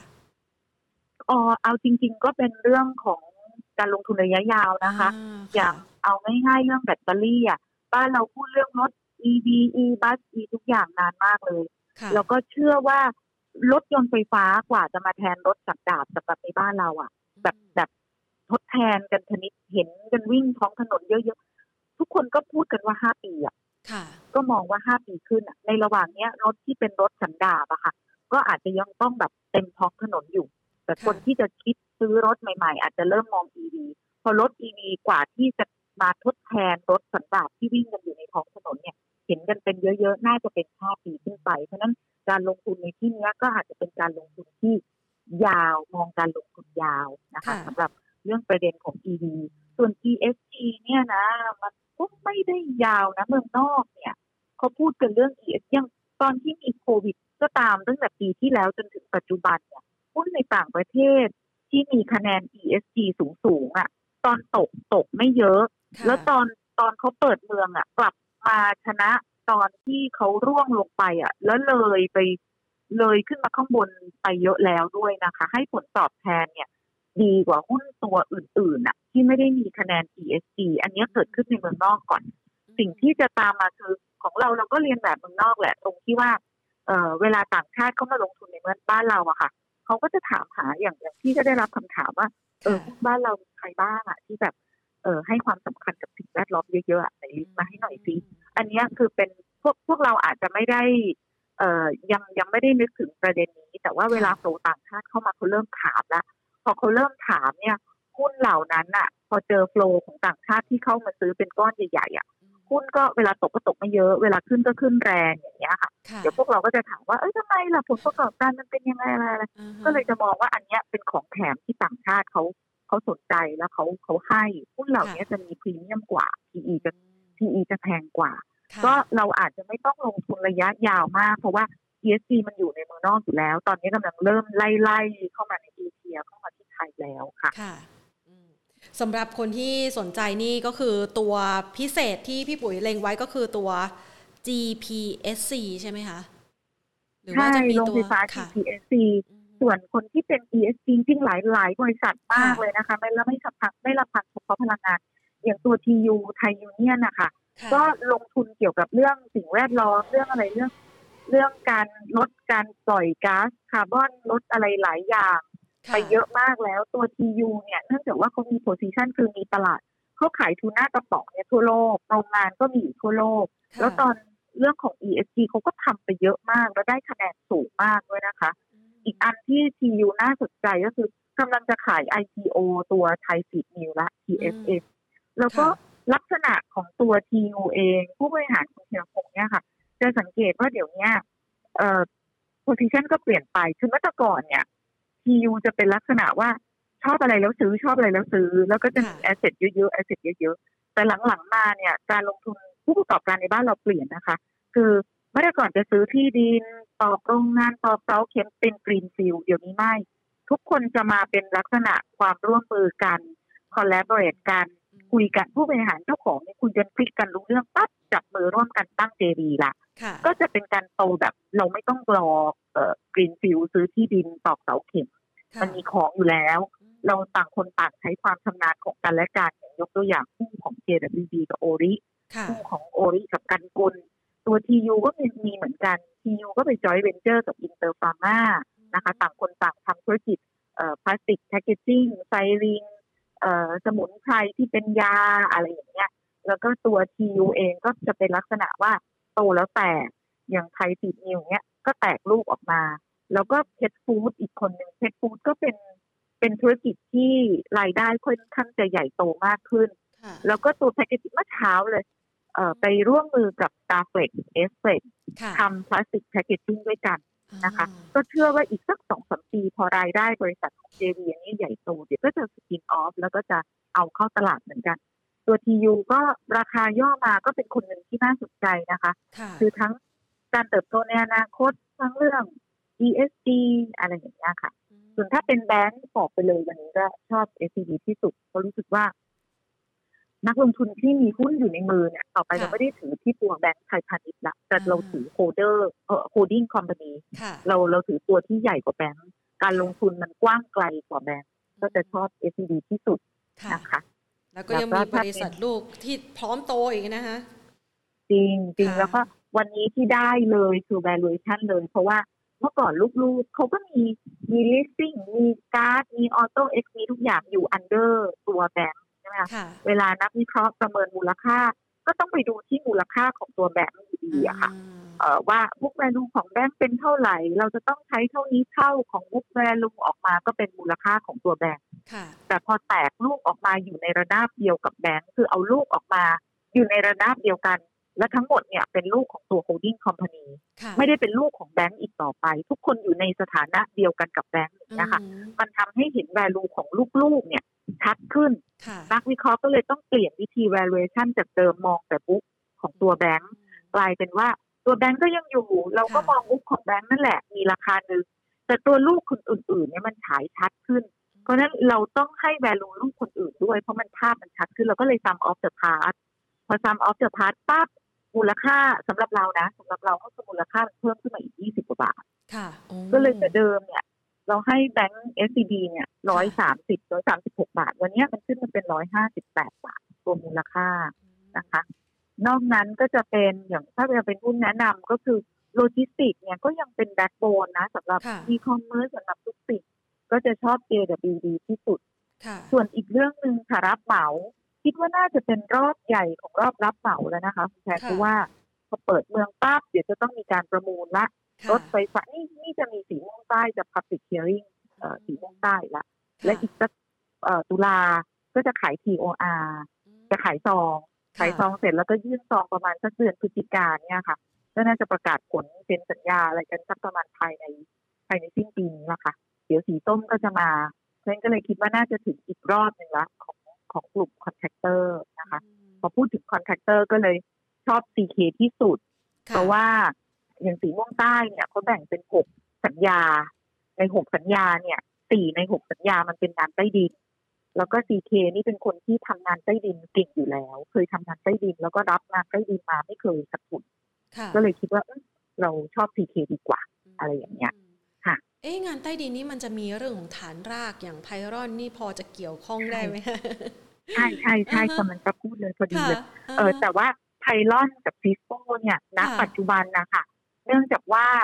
ยังไม่มีคือพวกเนี้ยเป็นงานระยะสั้นเวลาอ่คืออยากจะให้เห็นแบ็กหลอกเขาก่อนวันนี้ไม่ค่อยมีแบ็กหลอกเยอะนะคะทั้งหมดค่ะเลยเพราะว่างานที่ทำมาก็ส่งไปแล้วงานที่ทำมาก็ส่งมอบไปแล้ว ก็รองานประมูลใหญ่ๆดูซิว่ามันเป็นซีโร่ซัมเกมอะคือถ้าคนนี้ประมูลได้แปลว่าอีกคนประมูลไม่ได้อะไรอย่างเงี้ยก็เลยอยากจะให้รู้ก่อนว่าเออถ้าม่วงใต้มันมาเนี่ยสองคนเนี้ยหรือคนอื่นๆนอกตลาดใครจะประมูลงานได้พอใครประมูลงานได้เราค่อยไปซื้อค่ะเอ่อหุ้นตัวนั้น เพราะว่าถ้าเกิดเราไปซื้อหุ้นอีกตัวแล้วเกิดเขาไม่ได้ประมูลงานได้ใช่ไหมเอ่อกำไรก็จะแบบช้าไปอีกหนึ่งไตรมาสอะไรเงี้ยอีกอย่างหนึ่งนะ ก็มีประเด็นเรื่องการขาดแคลนแรงงาน เพราะฉะนั้นค่ะเอ่อแรงงานที่ที่ไปพม่าแล้วหรืออะไรยังกลับไม่มามา ไม่เป็นที่เกิดการแย่งแรงงานต้นทุนอาจจะแพงขึ้นมาอีกนิดนึง แต่ฐานรากก็น่าจะน่าสนใจค่ะ แต่ความที่กำไรของเขาอะมันเล็กกว่า 4K เวลามีคอสอะไรเพิ่มขึ้นมาอีกนิดหน่อยเนี่ย มันอาจจะกระเทือนกำไรได้เยอะแต่ถามว่าน่าสนใจไหมที่คุณแพนพูดมาก็น่าสนใจเลยแหละนะคะ แต่ว่าขอให้แบบเออมีงานประมูลแล้วจริง ๆ แบบเคาะกันแล้วอะไรอย่างเงี้ยค่ะได้อะรอความชัดเจนกันหน่อย แต่ CK เนี่ยค่ะคือคิดว่าซื้อไปได้ก่อนเลยอะแล้วก็อ่าถือไปได้ยาวๆนี่กลุ่มรับเหมารู้กลุ่มรับเหมาเอาจริงๆนี่ค่อยๆขยับนะเวลาช่องสองช่องค่ะ CK อะค่ะ ค่ะก็ค่อยๆแอบขยับขึ้นมาเหมือนกันนะ อืมอันนี้นี่เขาก็ได้รับอันนี้ส่งส์จากกรณีของการเพิ่มเพดานหนี้ของประเทศด้วยพออันนี้ก็คือเกี่ยวเนื่องด้วยใช่ไหมคะเพราะว่าเพิ่มมาก็พยายามจะเอาเงินอัดฉีดเข้าไปในระบบด้วยอันนี้พอจะ หรือว่าการเพิ่มเพดานหนี้มันจะมีผลต่อกลุ่มอุตสาหกรรมไหนเป็นพิเศษไหมคะเอ่อเรื่องเพิ่มเพดานหนี้ค่ะ คิดว่าน่าจะเป็นในส่วนอยากอยากให้มองอีกขาหนึ่งคือขาของรายได้อ่าคือรายได้ที่เพิ่มมาก็คือค่ะเอ่อ รัฐบาลจะต้องไปก่อนหนี้มาเพื่อเยียวยาคนที่ได้รับผลกระทบหรือธุรกิจที่ได้รับผลกระทบจากเรื่องของโควิดนะคะ ทีนี้อันเนี้ยถ้าเราจะมองเอ่อในมุมของผู้ประกอบการอยากให้มองมุมว่า พอมีหนี้เยอะต้องจ่ายดอกเบี้ยต้องจ่ายเงินต้นเนี่ยนะคตข้างหน้าแล้วรัฐบาลจะเอาตังค์มาจากไหนเพราะฉะนั้นรัฐบาลจะต้องหารายได้ให้ได้เยอะ เพื่อที่จะเอามาคืนดอกเบี้ยกับคืนเงินต้นนะอันนี้ก็มองอีกชั้นหนึ่งนี่รายได้ของรัฐบาลน่ะจะมาจากไหน ก็รายได้อันดับใหญ่เลยใหญ่สุดเลยก็จะมาจากภาษีนะคะ เรื่องของภาษีภาษีก็จะมาจากพวกเรานี่แหละ แล้วก็ภาษีของผู้ประกอบการค่ะเพราะฉะนั้นกิจการที่จะกำไรสูงๆหรืออะไรอันนี้เขาจ่ายภาษีเป็นเม็ดเป็นหน่วยละ ในส่วนของอีกอย่างหนึ่งที่รัฐบาลก็ต้องพยายามสร้างบรรยากาศให้กำไรของผู้ประกอบการออกมาดี เขาจะได้จ่ายปันผลดีถูกไหมคะเพราะฉะนั้นสิ่งหนึ่งที่บ้านเราอะขาดมานานเป็นสิบสิบปีแล้วคือเรื่องของการลงทุนอืม เราพูดกันมาทุกยุคทุกสมัยเลยเรื่องของการลงทุนนะคะค่ะว่าเออเราอย่าไปพึ่งพาการส่งออกให้มากเกินไป พึ่งพานักท่องเที่ยวมากเกินไปเพราะเดี๋ยวมันมีอะไรเราก็จะเจอผลกระทบแบบอย่างเนี้ยค่ะแต่สิ่งที่เราควรจะเข้ามาเออสนับสนุนข้างในกันเองเนี่ย มันคือเรื่องของการลงทุนซึ่งเราขาดมาตั้งแต่ตอนต้มยำกุ้งมันจะว่าไปอืมประเทศอื่นๆเนี่ยหลังจากต้มยำกุ้งนี่เขาการลงทุนนี่เขาขึ้นไปเป็นบางประเทศขึ้นไปเป็นเกินครึ่งหนึ่งของ GDP ละ แต่บ้านเราเนี่ยการลงทุนต่อ GDP GDP มันตกประมาณแค่16 15 16 17เปอร์เซ็นต์มันยังน้อยอยู่ค่ะฉะนั้นอันเนี้ยเชื่อว่ารัฐบาลก็จะกลับมาเรื่อง EEC มเชื่อมสนามบินอะไรอย่างนี้ มันก็คือผู้รับเหมารายใหญ่ก็กลับมาที่ CK สเต็กอะไรทำนองอย่างเงี้ยค่ะ ค่ะ คือตอบคุณแทนไปด้วยเหตุผลไกลๆที่มันอ้อมเยอะไปหน่อยอ่าไม่คุณผู้ชมค่ะจะได้เห็นภาพชัดขึ้นนะคะ แล้วก็จะได้ประเมินสถานการณ์กันได้แบบถี่ถ้วน พอพูดถึงแบบนี้พูดถึงเรื่องของ EEC นะคะ คุณผู้ชมก็สอบถามเข้ามาเลย WHA ล่ะคะ พี่ปุ๋ยมองยังไงบ้างอ๋อค่ะดีค่ะ ถ้าถ้าเปิดเมืองเพราะว่าจริง ๆ มีดีมานที่อั้นอยู่เลยนะคะ ไม่ว่าจะเอ่อคุยกับ WSA คุยกับวาหลายท่านก็จะบอกว่า เออช้าเนี่ยสนใจนะคือซูมกันแล้วเออค่ะ MS ทีมกันแล้วดู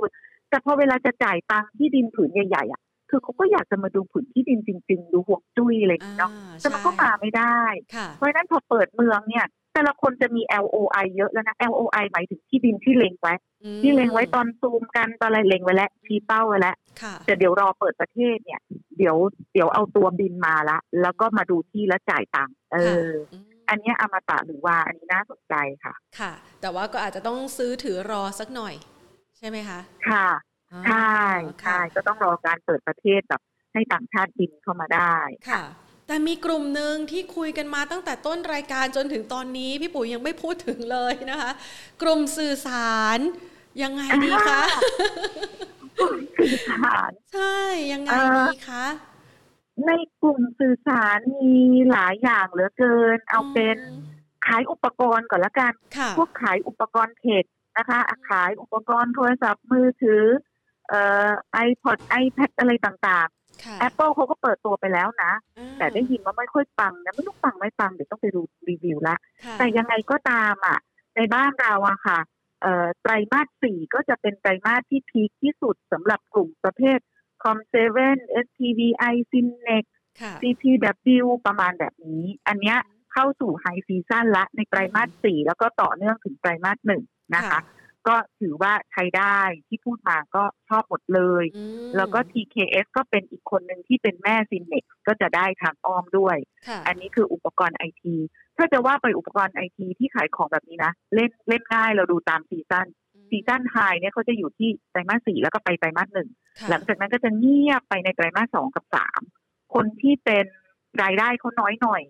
เอ่อกำไรก็จะบางจิ๋วเลยในช่วงไตรมาสสองกับไตรมาสสามที่เป็น low season แต่คนที่เป็นพี่ใหญ่รายได้เขาเยอะอยู่แล้ว อย่างเช่น Com7กับ Synnex อะค่ะ ช่วง low season ในไตรมาสสองกับไตรมาสสามเนี่ยกำไรเขาไม่ถึงกับหายไปเยอะ เพราะเขาก็จะไปขายอย่างอื่นอุปกรณ์เกมโอ้เดี๋ยวนี้จะว่าไป เกมเกมออนไลน์อะไรอย่างเงี้ยค่ะกำไรดีด้วย อันนี้ Synnex กับ Com7ก็ยังใช้ได้อยู่แต่ถ้าถามว่าช่วงตอนเนี้ยอุปกรณ์พวก tech ซื้อหุ้นเหล่านี้ได้ไหมได้เพราะเข้า high season พอดีอืมทีนี้อีกกลุ่มหนึ่งที่เป็นกลุ่มแบบ Data Center ก็แล้วกันเพราะก่อนหน้านี้ค่ะตัว Infraset โอ้โหขึ้นเยอะนะคะค่ะก็เอ่อ data center เนี่ย ช่วงที่ผ่านมามันมีประเด็นเรื่องว่าเอ่อ cloud operator ในเมืองนอก อย่าง Facebook Amazon อะไรปกติที่ เวลาเขามาเอเชียเนี่ย ข้อมูลเขาจะฝากไว้ตรงฮับ เขาจะมองสิงคโปร์ค่ะเอ่อจะจะฝากข้อมูลต่างๆ ไว้ที่ Data Center ที่สิงคโปร์แต่ว่าวันเนี้ยสิงคโปร์ไม่สามารถจะสร้าง Data Center อะไรใหม่ได้แล้ว เพราะว่าพื้นที่คือผืนที่ดินเขาก็มีน้อยแล้วก็จำกัด แล้วที่ดินก็แพงของฉี่เลยค่ะ เพราะฉะนั้นมันไม่คุ้มกับการสร้าง Data Center ละเพราะฉะนั้นคนที่จะสร้าง Data Center เนี่ยเขาก็จะต้องมอง ที่อื่น ๆ ที่อยู่ในเอเชียที่มันไม่ใช่สิงคโปร์คนที่มี Facility พร้อมที่สุดเนี่ยคือไทยแลนด์ที่เขาจ้องนี่ในไทยแลนด์เนี่ย เราก็เลยดูว่าเอ๊ใครนะที่มี Data Center คือ คือถ้าต่างชาติจะมาเลยวันนี้มีพื้นที่พร้อมละที่จะให้บริการเขามี Facility อยู่ ก็เลยคิดว่า i t e l เนี่ยค่ะเขามี Data Center ของเขาที่ชื่อว่า Genesis ยังใช้บริการไม่เต็มที่ อันนี้ก็พร้อม iNet จริง ๆ ก็มีพื้นที่พร้อมสำหรับตัว Data Center Infraset เนี่ยแตกต่างไป Infraset เป็นคนเป็นเหมือนผู้รับเหมาค่ะ ลูกค้ามามามาจ้างให้ดาให้สร้าง Data Center สร้างปุ๊บขายแล้วก็จบ สร้างแล้วก็ขายก็จบขายก็จบขายก็ไปสร้างอันใหม่ แต่ในอนาคตข้างหน้าเนี่ย สมมุติถ้าเป็นผู้ประกอบเป็น Cloud Operator ถ้าเขามาจ้างให้สร้าง Data Center อะโอเค INSET ก็ได้ปะแต่ถ้าเขาอยาก เขาไม่อยากสร้างล่ะ ถ้าเกิดเขาอยากใช้อยากแบบคือคือไม่สร้าง Data ของเซ็นเตอร์ของตัวเองอะแต่เป็นคนเช่าใช้ Data Center ที่มีอยู่ อันนี้ก็จะมาที่ INET จะมาที่ i t e l อันนี้ก็เป็นเรื่องที่น่าสนใจ ตามดู story ต่อไปก็ได้สำหรับตัวตัว Cloud Operator แต่ต่อให้ต่างชาติไม่เข้ามานะ ทุกวันนี้ที่เราเปลี่ยนพฤติกรรมกันหมดแล้ว e-commerce จะ work from home จะเรียนออนไลน์ ทุกวันนี้ใช้ Data เยอะ เอ่อ Data Center ก็ต้องถูกใช้เยอะหุ้นอย่าง i t e l ก็น่าสนใจอยู่ดีนะคะ อันนี้ก็เป็นเรื่องของ Data Center นี่มาพูดถึงตัวเทคอย่างเช่น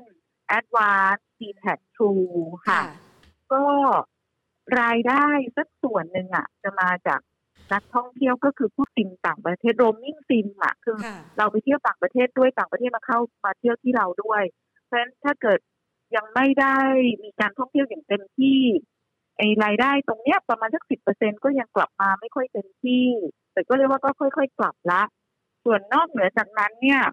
การแข่งขันค่อนข้างรุนแรงค่ะ การแข่งขันค่อนข้างรุนแรงก็จะเห็นว่าเอ่อ Advanced d t a c True เนี่ย ราคาไม่ค่อยได้ไปไหนยกเว้นว่าจะออกไปแบบนี้ จะไปร่วมกันกับอย่างเงี้ย SCB คือจะไปทำอะไรที่มันเป็นสตาร์ทอัพไป tech ไปอะไรใหม่ ๆ อย่างเงี้ยค่ะ อันนี้ก็จะเป็น S curve อันใหม่ของพวกกลุ่มโทรศัพท์มือถือ เนาะ เอสเทค เราครบยังคะมี Data Center พวก backbone มีโทรศัพท์มือถือมีคนขายอุปกรณ์ครบแล้วเนาะอ่าแล้วถ้าเรามองอย่าง True กับ d t แทที่เมื่อวันก่อนสองวันนี้เขาเทรดกันคึกคักนี่เราพอจะอิงกับเขาได้ไหมคะ เราเรามีวิธีการในการที่จะเลือกลงทุน Advanced True d t แทยังไงบ้างคะพี่ปุ๋ยวิธีการในการเลือกเลยเนี่ย ก่อนอื่นก็ดูเรื่องของสุดท้ายก็กลับมาอยู่ที่พื้นฐานนะคะ ว่าผลประกอบการเป็นยังไง จะบอกว่าช่วงนี้คึกคักเพราะว่าช่วงนี้นักวิเคราะห์กลุ่มนี้เป็นกลุ่มที่นักวิเคราะห์ทำเอ่อ preview เร็ว คาดการผลประกอบการเร็ว เพราะว่ามันเห็นตัวเลขได้เร็วนะคะ ก็เลยอาจจะคึกคักตามผลประกอบการแล้วก็อันที่สองดู PE ประกอบ แต่ก็ต้องบอกว่ากลุ่มนี้ PE แพงมาแต่ไหนแต่ไรเรื่องที่สามก็ดูเรื่องของผลตอบแทนจากเงินปันผล เพราะว่ากลุ่มนี้ค่ะ เอ่อก็จ่ายปันผลดีไม่ใช่ย่อยนะอย่าง Advanced กับตัวของเอ่อดีแทคนะคะจ่ายปันผลได้ดีทรูเนี่ยอาจจะมีข้อจำกัดทางการเงินนิดนึงถ้าจะพูดถึงคือถ้าใครอยากได้หุ้นปันผลก็อาจจะไม่ใช่ทรูละต้องไปมองทรูในมุมอื่นนะคะอันนี้ก็เป็นข้อที่สามส่วน Advanced ที่มีความคึกคักตั้งแต่เข้าไปอยู่ under Gulf เนี่ยก็น่าจะเป็นเรื่องปันผลแหละว่าคือ Gulf เขาบอกชัดเจนนะคะว่า Advanced ก็ปังตั้งเยอะผลประกอบการก็ดีจะทิ้ง จะทิ้งให้จ่ายน้อยไปทำไม ก็จ่ายปันผลเยอะสิว่ามีแนวโน้มว่าจะจ่ายเยอะกว่าในอดีต อันนี้ราคาหุ้นก็เลยถึงได้ขึ้นมาตั้งแต่ก่อนหน้านู้นสักพักละส่วนดีแท็เนี่ย เจ้าของก็เป็นเทเลนอก็ไอ้ก่อนหน้านี้ที่จะประมูลเลยก็ไม่เห็นประมูลอะไรนะคือไม่ได้ใช้เงินลงทุนอะไรเลยเยอะเพราะฉะนั้นตังก็เหลือก็จ่ายสองคนนี้ก็จะเป็นคนที่จ่ายปันผลเยอะ พอเวลาจะมีคาดการงบแต่ละทีคนก็จะมาคาดการเรื่องของปันผลไปด้วยนะคะ แล้วก็สิ่งที่จะต้องดูประกอบด้วยกันก็คือดูเรื่องของธีมการลงทุนนี่แหละค่ะ อย่างที่อันนี้อันนี้พูดถึงเป็นเป็นธีมนะมันไม่ได้แบบเป็นเรื่องของพื้นฐานเป็นผลประกอบการเช่นพอเมืองนอกเมื่อคืนเขาแห่ขายเทคแอนวานซีแท็กก็เลยถูกแห่ขายไปด้วย แต่ลงมาในระดับหนึ่งที่ยิวเขาน่าสนใจ ก็จะน่าสนใจนะสำหรับตัวแอนวานเนี่ยเรามองว่าแถวๆสักประมาณร้อยเก้าสิบถ้าได้ต่ำกว่าร้อยเก้าสิบอะจะดีมากเลย แล้วดีเวเดนดีก็จะดีด้วย ส่วนตัวดีแท็เองนะคะสักแถวแถวสามสิบแปดสามสิบเก้าอะไรอย่างเงี้ย อันนี้ก็น่าสนใจค่ะ ค่ะนะคะก็จะได้มีการครบถ้วนเลยนะคะ ส่วนวันนี้คุณผู้ชมสอบถามเข้ามาเพราะว่ามันขึ้นอันดับหนึ่งเลยนะคะ นั่นก็คือกันกุลค่ะพี่ปุ๋ย มองยังไงคะ ตัวนี้อยู่ในกลุ่มไฟฟ้าด้วยเหมือนกันนะคะ ตัวกันกุลกันกันกุลค่ะ เป็นคนที่ น่าสนใจด้วยแล้วก็อีกอย่างหนึ่งเขาฉีกที่จะไปทำก็คือเรื่องของกัญชงกัญชา แล้วก็เมื่อในช่วงที่เราผ่านมาเราเห็นออยองเงียบไป แต่ว่าก็ทำเรื่องกฎหมายของกัญชงกัญชาเยอะ แล้วก็สักสองสามสัปดาห์ที่ผ่านมาเนี่ยมีการอนุมัติแล้วให้นำเข้ามาเล็ดกัญชากัญชงเข้ามาเริ่มปลูกได้บันคุณก็เป็นอีกคนหนึ่งที่ชัดเจนค่ะว่าจะเข้าไปทำในเรื่องนี้ อันนี้ก็จะเป็น แต่ว่ารายได้กว่าจะเข้าคือเป็นปีหน้านะคะ ปีนี้ไม่ทันเพราะว่าตอนนี้ RBF เป็นคนแรกละที่นำเข้ามาเล็ดแล้วก็มาลงดินละ RBF ลงดินแล้ว แล้วก็รอปลูกเอ่อมันมันต้องเพาะผู้ผิดยังไม่ได้ลงดิน ต้องต้องปลูกคือเพาะอยู่ใน เพาะอยู่ในแบบถาด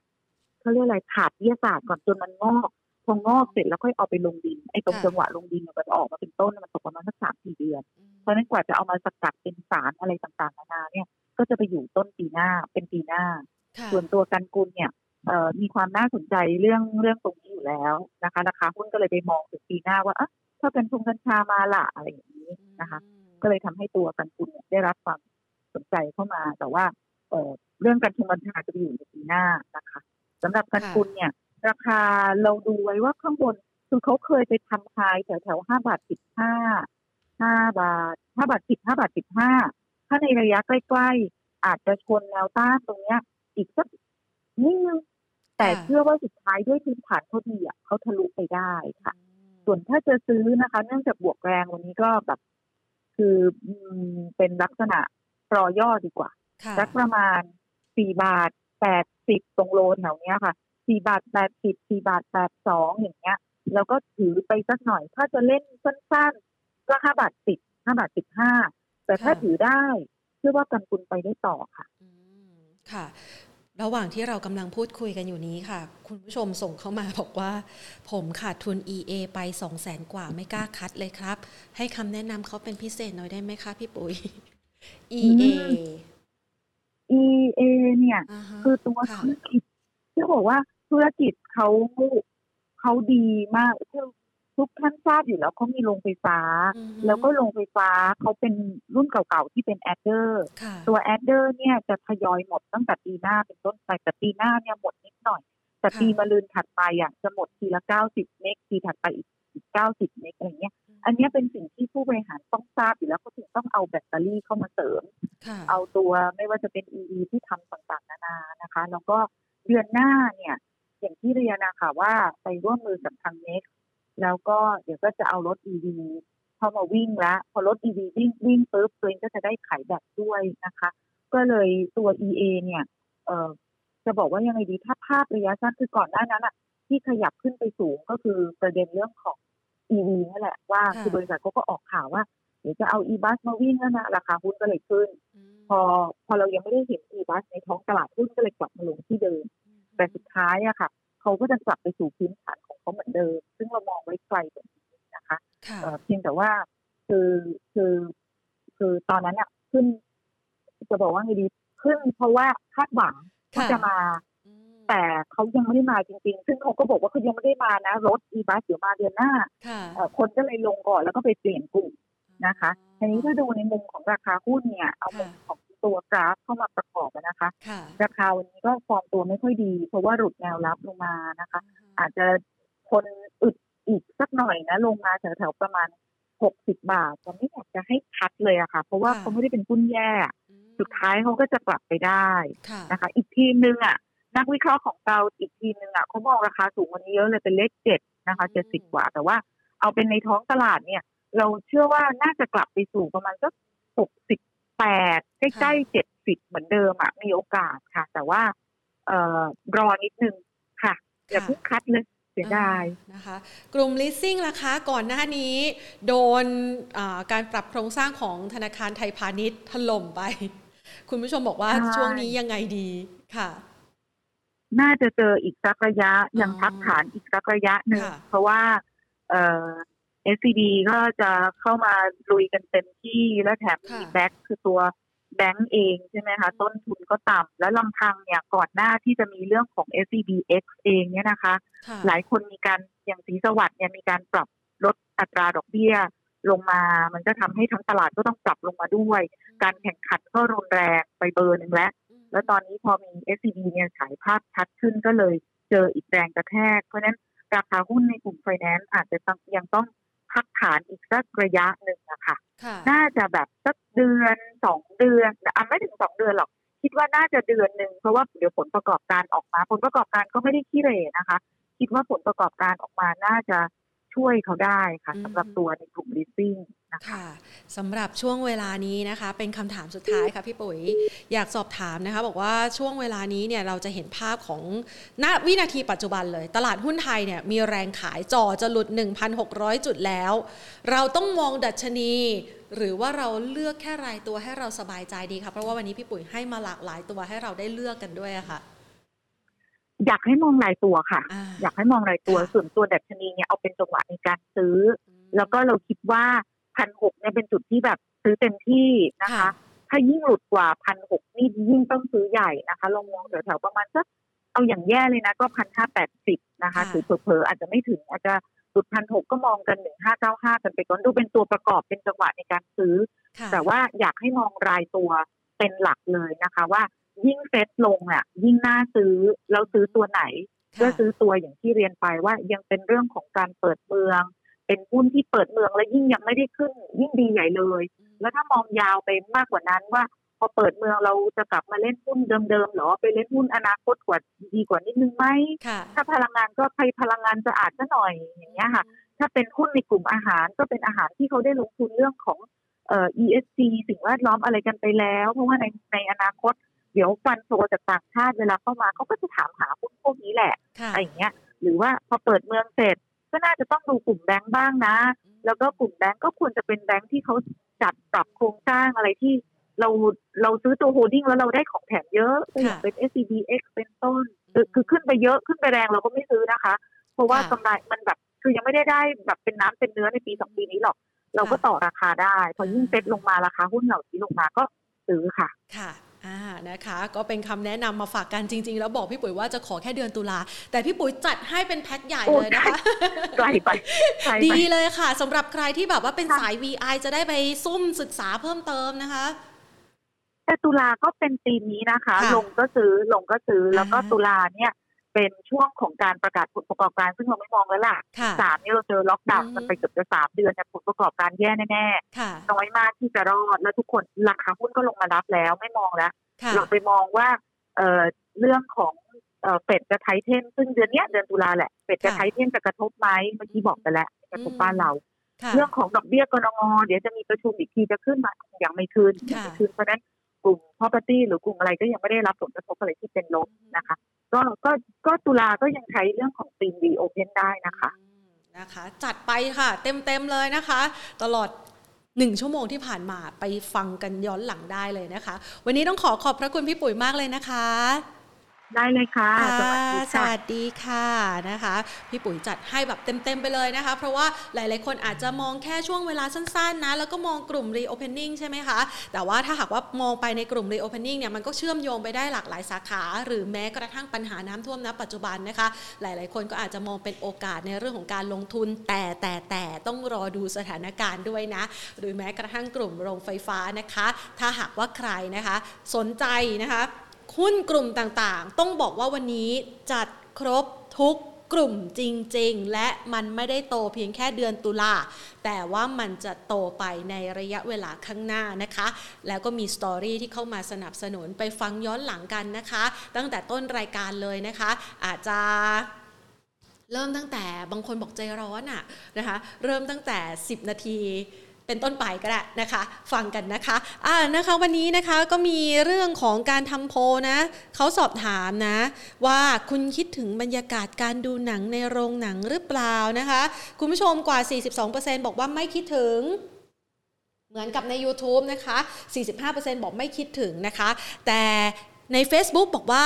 42%บอกคิดถึงแต่ยังไม่กล้าไป ส่วน YouTube บอกว่า 32%น่ะคิดถึงเหมือนกันแต่ก็ไม่กล้าไปนะคะ ส่วนอีก 22%ใน YouTube นะคะบอกว่าคิดถึงเตรียมจองตั๋วแล้วนะคะ ส่วน 17%ใน Facebook บอกว่าคิดถึงนะก็จองตั๋วนะคะอะเป็นว่าเราอยากจะได้บรรยากาศนะคะ การเข้าไปดูหนังแบบเดิมๆนะคะ ได้มีการ จูงมือนะอ่านะคะชวนแฟนนะคะหรือชวนคนที่เราจะหมายตาเอาไว้นะคะ ไปดูหนังกันนะคะ ก็เป็นอีกหนึ่งกิจกรรมที่เชื่อว่าหลาย ๆ คนละค่ะ รอคอยกันอยู่ แต่ว่าการเปิดโรงหนังในครั้งนี้เขายังห้ามรับประทานอาหารนะป๊อปคงป๊อปคอนอาจจะขาดรสชาติกันไปนะคะ ก็ต้องระมัดระวังกันสักนิดหนึ่งนะคะอะเป็นเรื่องราวของการพูดคุยกันนะคะ หลาย ๆ คนสอบถามกันเข้ามาหลายหุ้นหลายตัวเลยนะคะ ต้องบอกว่าครบจริง ๆ ไปฟังเลยนะคะ ตั้งแต่ช่วงต้นจนกระทั่งจบนะคะ พี่ปุ๋ยจัดให้แบบเต็มเลยค่ะ วันนี้หมดเวลาแล้วนะคะ ลากันไปก่อน สวัสดีค่ะ